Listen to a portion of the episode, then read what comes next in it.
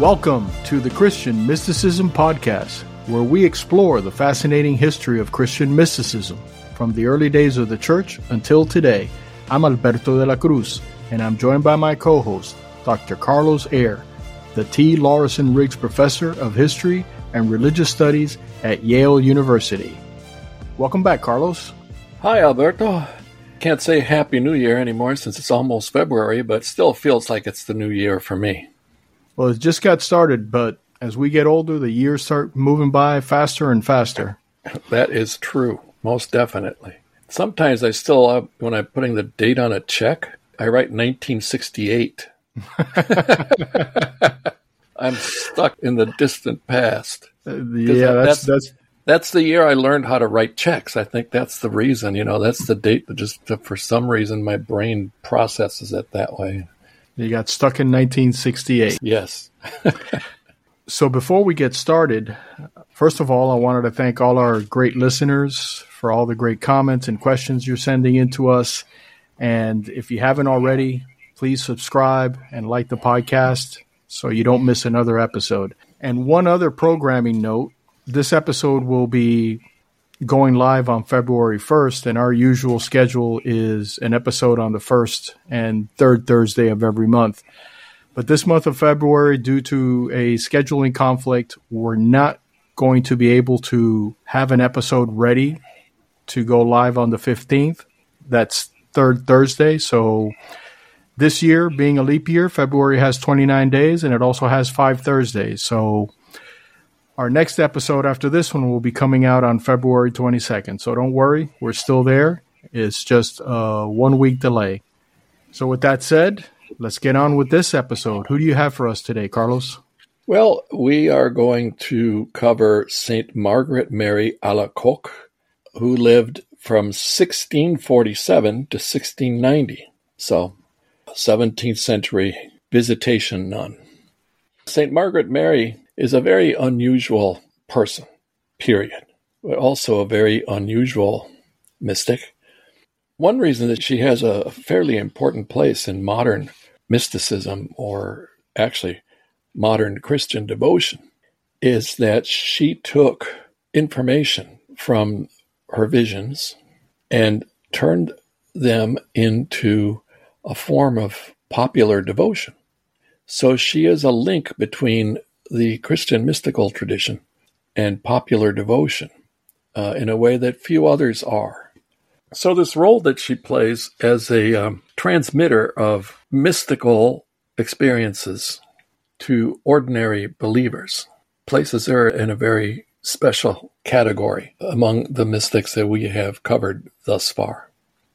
And her life is, well, short by our standards. She didn't live all that long. Force died when she was 42 or 43. But she began having deeply spiritual experiences as a girl and is one of these saints. Uh, she follows this pattern, uh, which is one of the patterns for for some saints, which is that they are saintly or very devoted to seeking out God from very early on. And that is definitely her case because when she was nine years old, which is when she had her first communion, she pledged herself to Jesus Christ completely. And one would think, oh, well, the, she's headed straight for the convent. But no, this is not what happened. Uh, her father died when she was still fairly young, so she was orphaned and raised under some trying circumstances, especially because there was some problem with the, the will her father had left, and, and the family for some time was impoverished. So, as it turned out, she didn't enter the convent till she was 24. So, between 9 and 24, she has this uh, great longing to give herself to Jesus, but it's very hard to do uh, outside of a convent, especially because her mother kept trying to marry her off. and insisting that she go to balls and parties and so on so that she could meet the right man to marry. But she had absolutely no intention of getting married, becoming a mother and head of a household. She was pretty intent on giving herself over to Jesus. And actually said that in one point in her autobiography, because we do have her telling us her own story. in her autobiography that she would rather be chopped to pieces than be married to any man. She belonged to Jesus and to Jesus alone. So there we go with this mystical marriage theme again. Her mother wants her to have a an earthly husband. She doesn't want an earthly husband. She already has Jesus. So she is an effective mystic for sure, because her mysticism is all about not just her love for Jesus, but Jesus' love for her and Jesus' love for all of humanity. Of those, all those three loves just mentioned, that is perhaps the most significant one in the messages that she had to convey from Jesus, is how much he loves the human race. When did she start having mystical ex- experiences? Well, she started having uh, visions as a girl, and she thought this was normal, that this is something that happened to everyone. But her most intense visions came later, once that she was a nun. Her most intense visions were in the years 1673 to 1675, already in the convent. But they created problems for her, as we have seen before, time and time again. Is okay, fine, you can claim that you have visions, but are you going to be believed? And in her case, once again, as we've seen with others, her own community, her own fellow sisters, and her superior were not so sure that her visions were genuine. So she went through a difficult time. Eventually, yeah, she came to be believed and respected and admired, but it was a long haul between the visions she had as a child and the visions that then later she had as a nun and being believed and being admired. So, what distinguishes her is her visions. She's a visionary. Many mystics are visionaries, they have visions. Uh, hers seem to have been very, very realistic. We can discuss this in another podcast, but mystics have come to identify different kinds of visions. You know, there are intellectual visions you see with your in your mind. And then there are actual physical visions that you see with your eyes. And by the time you get to St. Teresa, it's already been discerned that it's much easier to be deluded with actual physical visions than with intellectual visions. But one can still be deluded, which is the reason that anyone who claims to have a vision is not trusted immediately, it has to gain people's trust. It's not just a question of delusion, but of course, the possibility that uh, the vision uh, was real, but it was not from God, but rather from the devil, as happened to Teresa of Avila. Now, her confessor told her, "No, those that Christ isn't really showing up to you. That's the devil. You're having demonic visions." And took her a while to convince others that, yeah, no, she was seeing Christ. So, what sets her apart from other mystics? Because I know there's something special about her. What sets her apart is the content of her visions. And that content is and has everything to do with devotion to the sacred heart of Jesus. And what is that? Uh, that's what she turns into a popular devotion. And it is, she's receiving messages from Jesus, right? I want people to venerate my heart. And that might sound very strange to anyone who has not been brought up in the, in the Catholic tradition, perhaps even to some Catholics, because uh, modern 21st century Catholicism tends not to focus on this kind of devotion. I was going to ask you if you can, for our non Catholic friends or those who haven't really been raised with that, can, can you give us a little background on the Sacred Heart? Yeah, sure. Devotion to the Sacred Heart began in the Middle Ages, especially after the 12th century or so. And devotion to the Sacred Heart of Jesus emerged from another earlier devotion to the five wounds of Jesus. Now, keep in mind, since the earliest days of the Christian religion, Jesus' crucifixion, right, was a central focus of devotion because it is his, his act of self sacrifice that redeems the human race. So, from very early on, we see that there is a focus on the passion account of Jesus. You see it in all four Gospels, for instance.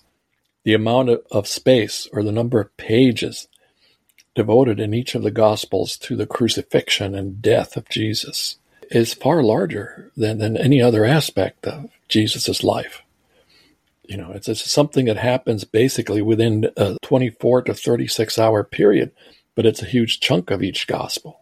So, from very early on, there was devotion to the suffering of Jesus and to the redemptive value of those wounds that he sustained.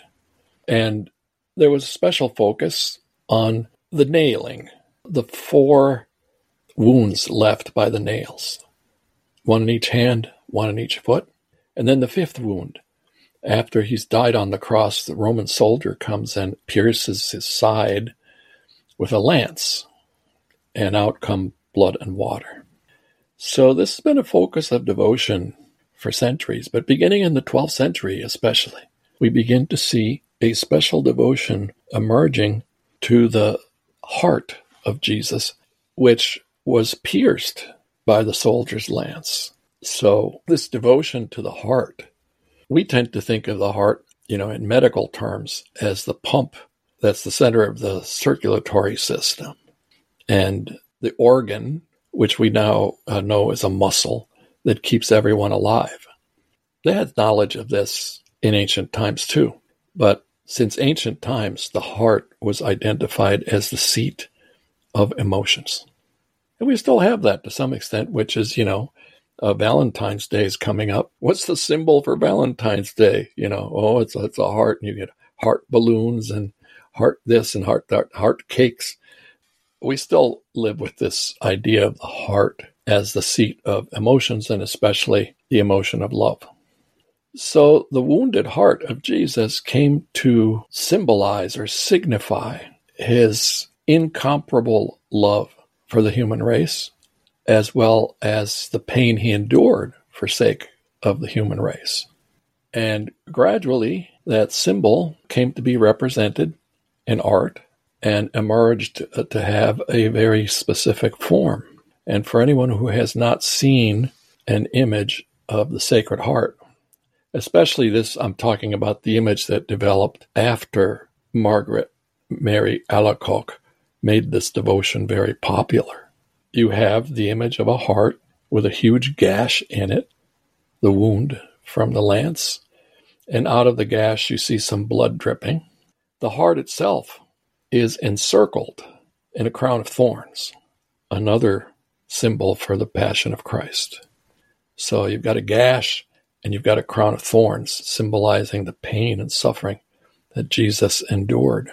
And then out of the very top, flames of fire shooting out from the heart. Uh, anyone who sees it for the first time usually thinks this is this is just too totally weird and might actually be distressed or put off by seeing this image. But it, it's uh, again, symbols carry messages that reach humans in places that are very deep in the human psyche. And that's why symbols are such an essential part not just of culture, but especially religions, because symbols deliver their message to the deepest places in the human consciousness and are grasped in ways that are more enduring and stronger because they appeal and speak to the emotions. So, therefore, this symbol of love, this sacred heart, you can imagine, oh my Lord, the, the, the amount of meaning that's packed into that is just intense there's so many different layers of meaning in there. It's funny because as you describe this image of the Sacred Heart, it brings back memories of my childhood when I was a kid growing up in our house. In our dining room, we had a portrait of Jesus. And I remember it was one of those portraits where no matter where you're standing, he's looking at you. His eyes seem oh, to yes. be looking oh, at yes, you. Yes, yes, yes. Oh, yeah. But it was a it was sort of like a portrait of Jesus from kind of mid chest up, and then in the chest area where the heart would be, there was like a a heart outside of it, his actual mm-hmm. heart with the crown of thorns around it and right. and the blood. And I as a kid, I always remember looking at it. It was a little creepy to me because why is his heart outside his body? Yes. And it wasn't until, you know, later on in life, you're an adult and you kind of understand what, learn what the Sacred Heart is. Uh, you know what it means. But that was an image that I would see several times every single day because you had to go through the dining room to get to the kitchen. And Jesus was looking at me every time. Yes. And that, you know, I had similar reactions as a child. And I also, as a child, saw not only these images of Jesus with, you know, actually, he's usually pointing to his sacred heart in these images, like the one you mentioned. At least one of his hands is pointing to his heart. But I also remember images that were just, you know, like just the heart on the wall, you know, in a frame. And I, I always thought, what, what is this? This is part of what, you know, as a child, I was very much negatively affected by this imagery that was never explained to me. And it just was there. But I later discovered the inner meanings and now appreciate them for what they are. But I have to admit that they are and can be very scary to someone who doesn't know what they represent. I remember once when I was in graduate school, one of my professors, who was not Catholic, remarked that this devotion to the Sacred Heart of Jesus has got to be the strangest devotion in all of Christian history because it's devotion to, you know, an organ of the body, not to the person, but just to one organ in his body, his body being Jesus's body, right? And he was just flummoxed very, very uh, intensely by this and went on at some length about how peculiar and how quote unquote wrong this devotion was. Of course, he wasn't Catholic. You can add another layer to the meaning of the heart, which is that it's an emphasis on the humanity of Christ, on the full humanity of Christ, right? But it is, and there's no two ways about it, it is a broken heart. It's got a huge gash in it. And part of the message received by Margaret Mary, which then was folded into devotion to the Sacred Heart, is this broken heart of Jesus. Why is his heart broken? His heart is broken because he gave his life for the world, and, and so many humans, even those who have been baptized, don't live the right kind of life and don't pay attention to, to him, to Jesus, and don't care about the sacrifice he made. He wants everyone to be saved, but free will being what it is, so many people, actually, the majority of, of the human race on earth, they don't live the right kind of life. And so many still don't know about his sacrifice or don't care, even if they've been baptized. So it's a very profound message, this symbol, which has many layers to it. It's just such a strong symbol a bloody heart with a gash in it, with a crown of thorns around it, bleeding, right. water coming out of it. And I can understand how people can view it and kind of think it's strange. It's not this this is kind of not to use the word again, but this is kind of creepy. But in reality, at, at least to me, it's it's a symbol. The heart being the symbol of love. It's he gave his heart, you know, just like in love stories, you know, one lover gives their heart to another, and they're not actually giving their physical heart, but it's symbolic, and that's how you portray it in a painting, in a symbol with the heart.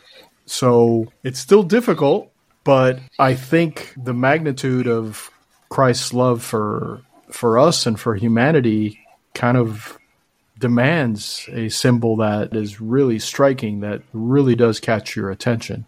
Oh, and catch your attention, it does. Because don't forget, it has flames shooting out of the top. Too. That is, that as well. That as well. And, you know, I, I just thought of something. I can't remember if we covered this with uh, St. Catherine of Siena or not. I'm pretty sure we did. That one of her visions, she and Jesus exchanged hearts. And, you did cover that. Yeah, yeah, I thought so. So Catherine of Siena exchanged hearts with Jesus, in her vision, literally, Margaret Mary Alacoque had a similar vision, but the exchange of hearts was different in that, you know, Jesus took her heart and put it inside his heart, and then he pulled it out like some flaming, incandescent spark, and then put it back in Margaret Mary. But it's still an exchange of hearts that takes place, which takes place in a vision and has even more symbolism in it than just an image of Jesus' sacred heart. So, how did Margaret Mary make this devotion? How did it become so popular? What what was it about it that she well, was able to make this so popular? Well, she had help. She went through a considerable amount of time when people were not paying attention to her and actually, you know, denigrating her visions. But she ended up getting a new confessor who was a member of the Society of Jesus, a Jesuit, the Jesuit order, Claude de Colombière, who not only believed her, but started using his position within his order, the Jesuit order, and as well the Jesuits within the church, promoting veneration of the Sacred Heart. Because part of the message, the vision that she received from 1673, 1675, part of the message was you have got to take this to the people. You have got to, you know, just make it known any way possible that people should venerate my heart. So said Jesus. But then it's difficult to sell anything, even if you're being helped by a, a prominent Jesuit. Promises were linked to this request that Jesus made to Margaret Mary. And these promises make veneration to the Sacred Heart a very pragmatic thing. Let me read you verbatim, you know, word for word, what specific blessings Jesus promised to anyone and everyone who practiced devotion to his Sacred Heart. And I am going to read them one by one. And there are quite a few, and they're all very nice promises. I will give them all the graces necessary for their state of life. I will give peace in their families. I will console them in all their troubles. I will be their refuge in life and especially in death. I will abundantly bless all their undertakings. Sinners shall find in my heart the source and infinite ocean of mercy. Tepid souls shall become fervent. Fervent souls shall rise speedily to great perfection. I will bless those places wherein the image of my sacred heart shall be exposed and venerated. So, see that image in your house, Alberto? Carried that promise with it.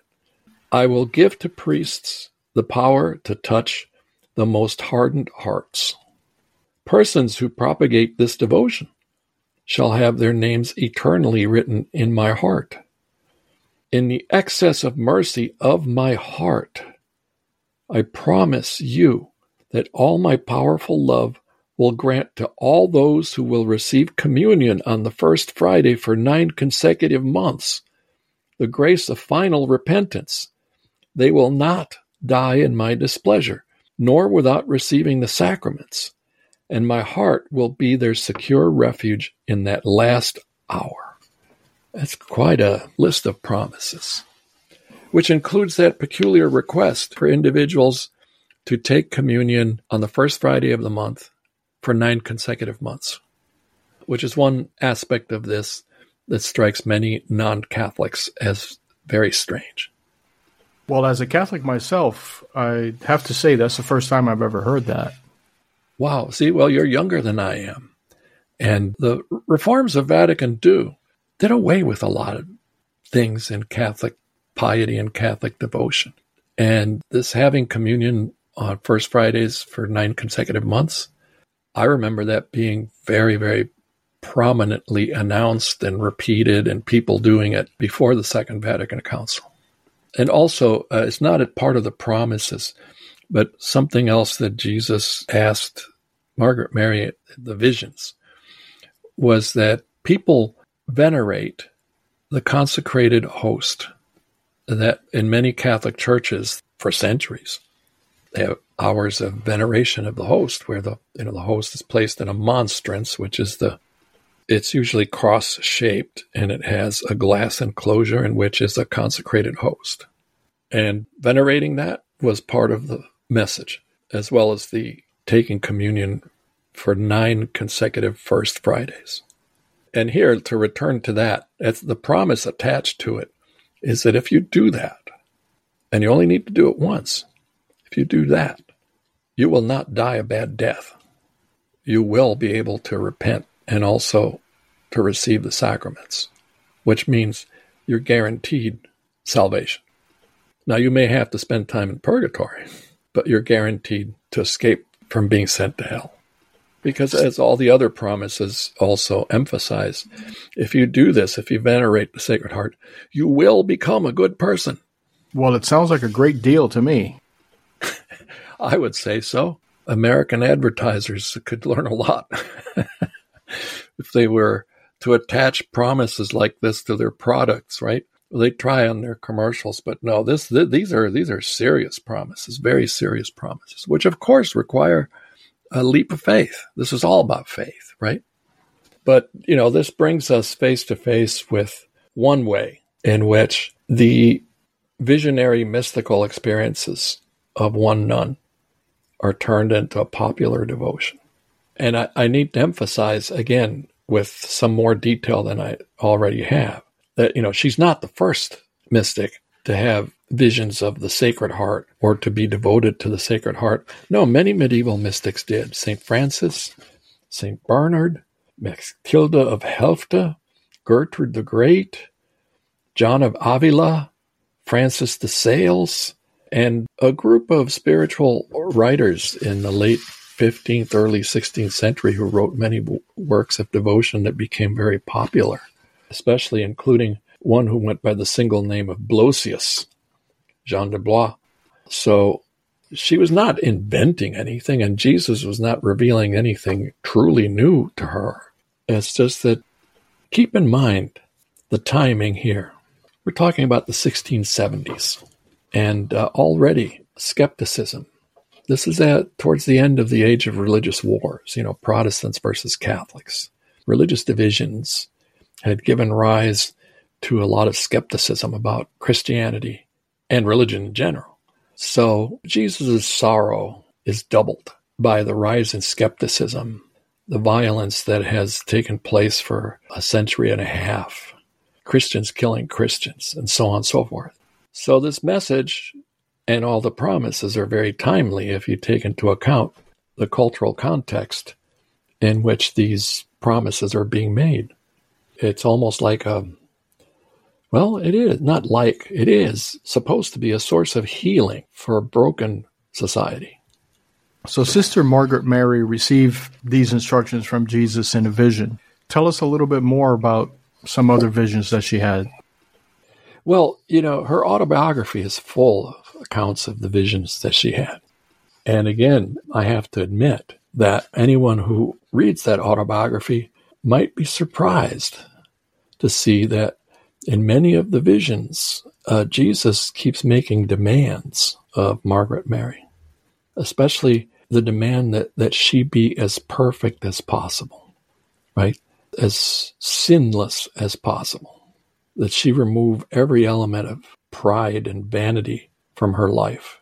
But again, this is a familiar theme with mystics, right? And it's the paradoxical kind of yin and yang of being holy, being admired by others, but having to be very self effacing and humble at the same time. So, actually, many of the exchanges, because, you know, if you read her autobiography, they're, they're, uh, her, her visions of Jesus are like conversations. For instance, here's one in one of these visions My divine heart, says Jesus, is so inflamed with love for men, and for you in particular that being unable any longer to contain within itself the flames of its burning love, it must needs spread then abroad by any means and manifest itself to them, to mankind, humankind, in order to enrich them with the precious treasures which I discover to you, or another way of translating it, revealed to you, and which contain graces of sanctification and salvation necessary to withdraw them from the abyss of perdition. I have chosen you, he's speaking to her, as an abyss of unworthiness and ignorance for the accomplishment of this great design, in order that everything may be done by me. So in a, in a way, you know, you read this one way, and he's actually, you know, like insulting her. She's an abyss of unworthiness and ignorance. Her Jesus loves her, and, and she loves him, but he is a very demanding lover. And uh, here's another exchange. After Holy Communion, he, Jesus, asked me to renew the sacrifice I had already made him of my liberty and my whole being. And I did so with all my heart. I said, Provided, my sovereign master, that you will never allow anything extraordinary to appear in me, but what may cause me humiliation and abjection before creatures and lower me in their esteem. So, you know, like, please make it so that I will be humiliated. For alas, she continues, oh my God, I feel my weakness. I fear to betray you, and that your gifts should not be safe with me. Fear nothing, my daughter, replies Jesus. Leave all to me, for I will constitute myself the guardian of them and render thee powerless to resist me. What then, my God? Will you always let me live without suffering? says Margaret Mary. And then comes this. Immediately, a large cross was shown to me, the extremity of which I could not see, but it was all covered with flowers. Behold the bed of my chaste spouses, on which I shall make you taste all the delights of my pure love, says Jesus. Little by little, these flowers will drop off, and nothing will remain but the thorns, which are hidden because of your weakness. Nevertheless, you shall feel the pricks of these thorns so keenly that you will need all the strength of my love to bear the pain. And then says Margaret Mary to the reader in her autobiography These words delighted me, as I thought I should never find enough suffering, humiliations, or contempt to quench the burning thirst I had for them, and that I could never experience greater suffering than that which I felt at not suffering enough for my love for him gave me no respite day or night. But I was distressed to be enjoying so much sweetness. I wished for the cross alone. Pretty strong stuff. And again, our listeners might be wondering why is all this pain and suffering and humiliation uh, necessary for salvation? And what, what is this? You know, this is 17th century piety, 17th century mysticism. You know, it's not till the late 19th century that suffering is taken out of the picture, let's put it that way, in the Christian religion. And I think we've talked about this before. And my take on it is that before the mid 19th century, discoveries in medicine had been such that pain and suffering, when they came your way, were inescapable. Pain relievers, anesthesia, and then eventually the psychiatric drugs have taken care of much suffering. They, they don't wipe it out. But actually, for those of us that live in um, well off countries in the early 21st century, there's a pill for almost every kind of pain. So back then, all of this suffering was so inescapable. This is one way of putting a positive spin on it. You know, it's for your good, your own good. Humility and self effacement do not strike us in early 21st century North America as a good thing. No, you're supposed to love yourself, be proud of yourself. That's what we're all taught. But humility is a constant in Christian theology and in Christian mysticism from the first century to the present. He who is the least among you shall be the greatest. It's in the Gospels. And then the lesson that Jesus gives the apostles in the Gospel of John at the Last Supper, washing their feet and saying basically, hey guys, this is what you have to do. You have to be the servant of everybody, and so on and so forth. Know, humility and self effacing have been part of the Christian message from day one. It just doesn't sit comfortably with secular culture that we live in. Yes, he who is first shall be last, he who is last shall be first. And we have discussed this before. I believe in several episodes, this topic has come up of pain and suffering. But I think it's also the philosophy we have in society now, where any pain and suffering, as you mentioned, is unacceptable. And it's all about what makes me feel good. And as long as I'm happy, taking care of oneself and ignoring others. Personally, I think that has done a lot of harm or has really taken the focus off what the Gospels and what Jesus has said. I think Jesus made it very clear in the Gospels you're going to suffer. You're going to suffer because of me. Everyone has their cross to bear. You must carry your cross. He never promised yes. a wonderful life. And again, go back to St. Augustine the fundamental problem of human beings is selfishness. You know, looking out for number one, looking out for yourself. Christianity has always been a very outward facing kind of ethic where, you know, why am I on earth? Am I on earth to um, party all the time? or am I on earth to make the place better for everybody? Right? Give of yourself and so on and so forth.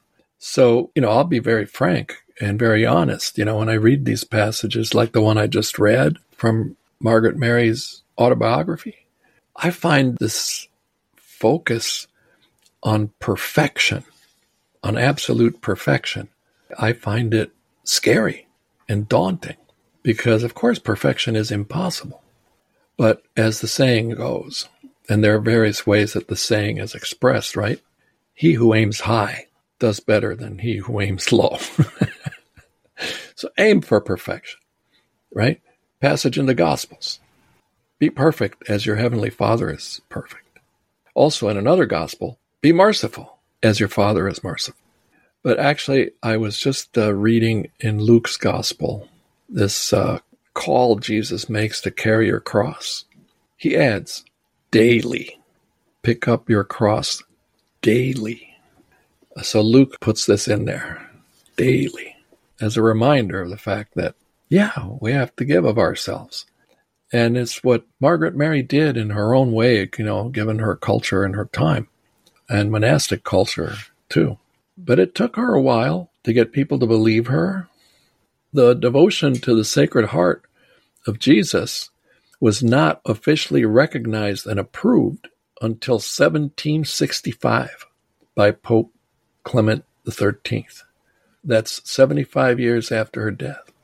And she was declared venerable in March of 1824 by Pope Leo XII, pronounced blessed in 1864 by Pope Pius IX, and finally canonized, declared a saint in 1920. So only a hundred years ago, 104, by Pope Benedict XV. And finally, it was in 1856 that the feast of the Sacred Heart of Jesus was placed on the Catholic calendar to be celebrated every year. So all these things took time, but boy, uh, Catholic homes filled up with images of the Sacred Heart, either by itself or as in your house and mine too, right on Jesus' chest, outside his body. Scary stuff. My house, we also had a, a Jesus whose eyes followed you. well, we also had a portrait of Jesus, a smaller one, and it was I forget what they call it, but those prism that the image changes depending on the angle that you're looking at. Oh yes, yeah. And yes. I, for, I forget what those are called, but we also had one of those, and I remember as a kid just moving side to side. Right. Yes. watching it change, yeah. and I, I I can't even remember what it you know what the two images. I, I just know it was Jesus, but the Sacred yes. Heart. I would see it in my home. I would see it in my friends' homes and my neighbors' right. homes. Yes. Yeah, uh, you know, growing up in in a very Catholic, very Cuban uh, American little Havana in Miami, it's it was a very well, typical scene. It was strange not to find it in somebody's home. Let's just put it that way. Absolutely, and actually, you know what I've discovered over the past uh, decade, decade and a half is that the symbol of the Sacred Heart has become a very popular tattoo not necessarily linked to devotion to the Sacred Heart. It actually, one very um, strange area in which these tattoos show up is in gangs in California, southwestern states, mostly Mexican and Mexican American and Central American gangs. The symbol of the Sacred Heart has become immensely popular. Would you call the symbol of the Sacred Heart a symbol of mysticism or a form oh, of mysticism? Yes, absolutely. Yes. Yeah, that's a great question. And as you see, I didn't hesitate in answering it at all. Yes, it's all about divine love. But, you know, the flip side of it, you know, that, that big gash in, in the Sacred Heart, it's the broken heart of God for the way in which human beings behave. It's the, the need that every Christian mystic has felt for redemption and for, you know, aiming for perfection. Try to be as good as you can. Work at it. Ask for help. And those flames shooting out of the top, yeah, definitely. a, very mystical symbol. I should add, and maybe we can cover this in another podcast, that there's also a veneration of the Immaculate Heart of Mary. The symbolism is similar, but the two are different. The Immaculate Heart of Mary is surrounded by roses, but the heart is pierced by seven swords, as the suffering she underwent when she had to witness her son's awful death. Now, the Sacred Heart of Jesus was also a symbol for a political movement. Yes, it came to be that, especially in France. Yes, very much so. During the French Revolution, French Revolution was committed to a program of they called it this de-Christianization, de-Christianizing France, turning all the churches into temples of reason, creating new feast days that had nothing to do with religion, murdering priests, murdering nuns, murdering Christians who supported the priests and nuns. So the symbol of the Sacred Heart became symbol of resistance against the French Revolution. And after the French Revolution ended, came Napoleon, France became an empire and empire and republics, and the secularizing uh, goals of the French Revolution remained behind even after the French Revolution ended. So in French Catholicism, the symbol of the Sacred Heart became a symbol for resistance to secularization. And that's very important to keep in mind. And to this day, still, I think it carries this meaning in French culture. I'm not sure. I have not done research on this. I don't know if this translates, you know, literally translates to other cultures other than France. The Sacred Heart as a, a symbol of resistance to secularization, but very much so. And, you know, it was very strong in France through the 19th century into the 20th century. And this magnificent church built in Paris, the Sacre Coeur, Sacred Heart, up on the hill of Montmartre, the highest point in Paris. It's built in the late 19th century in honor of the Sacred Heart of Jesus, so that he would protect France. France had just lost the Franco Prussian War, 1871, and actually the church was erected as uh, expiation for the sins committed by the French that had caused their defeat in the Franco Prussian War. It's an immense church built over, uh, the, there were formerly mines underneath in this huge hill. So actually making its foundations strong enough was something of a challenge, but they, they managed to do it. And now it's one of the big tourist spots, uh, Paris. But the Sacred Heart remains pretty much on the margins in present day Catholic culture, especially here in North America. And I think if anyone were to take a poll of American Catholics, ask them, do you know what the Sacred Heart is? My guess is that a very, very high percentage, perhaps a majority, wouldn't know what to say. Well, hopefully this episode will help those Catholics who will help those Catholics who have never learned the symbolism and the meaning behind the Sacred Heart that they've witnessed over their lifetimes and for our non-Catholic friends, we'll give them a good idea of of what it means. Uh, it, it's basically yeah. a symbol of Christ's endless love for each individual, for humanity. Right. And, and uh, for our need for redemption, because we are always, uh, always tempted to do wrong things. Well, I guess we can say thanks to Sister Margaret Mary, or I should say Saint Margaret Mary, for bringing this to us and opening our eyes to what it is. And 400 years later, almost 400 years later, we're still talking about it. So that's a good thing. It's still there. The images are still there, but a very interesting story and eye opening for some who may have been wondering why those flaming hearts with thorns and blood and water images have been around us for so long. So we have a couple weeks until the next episode comes out. Tell us who we're going to be talking about. I think we need to go back in time because we've gotten some requests for us to take up some topics. Uh, one of them being the, the topic of divinization. That's part of Christian mysticism.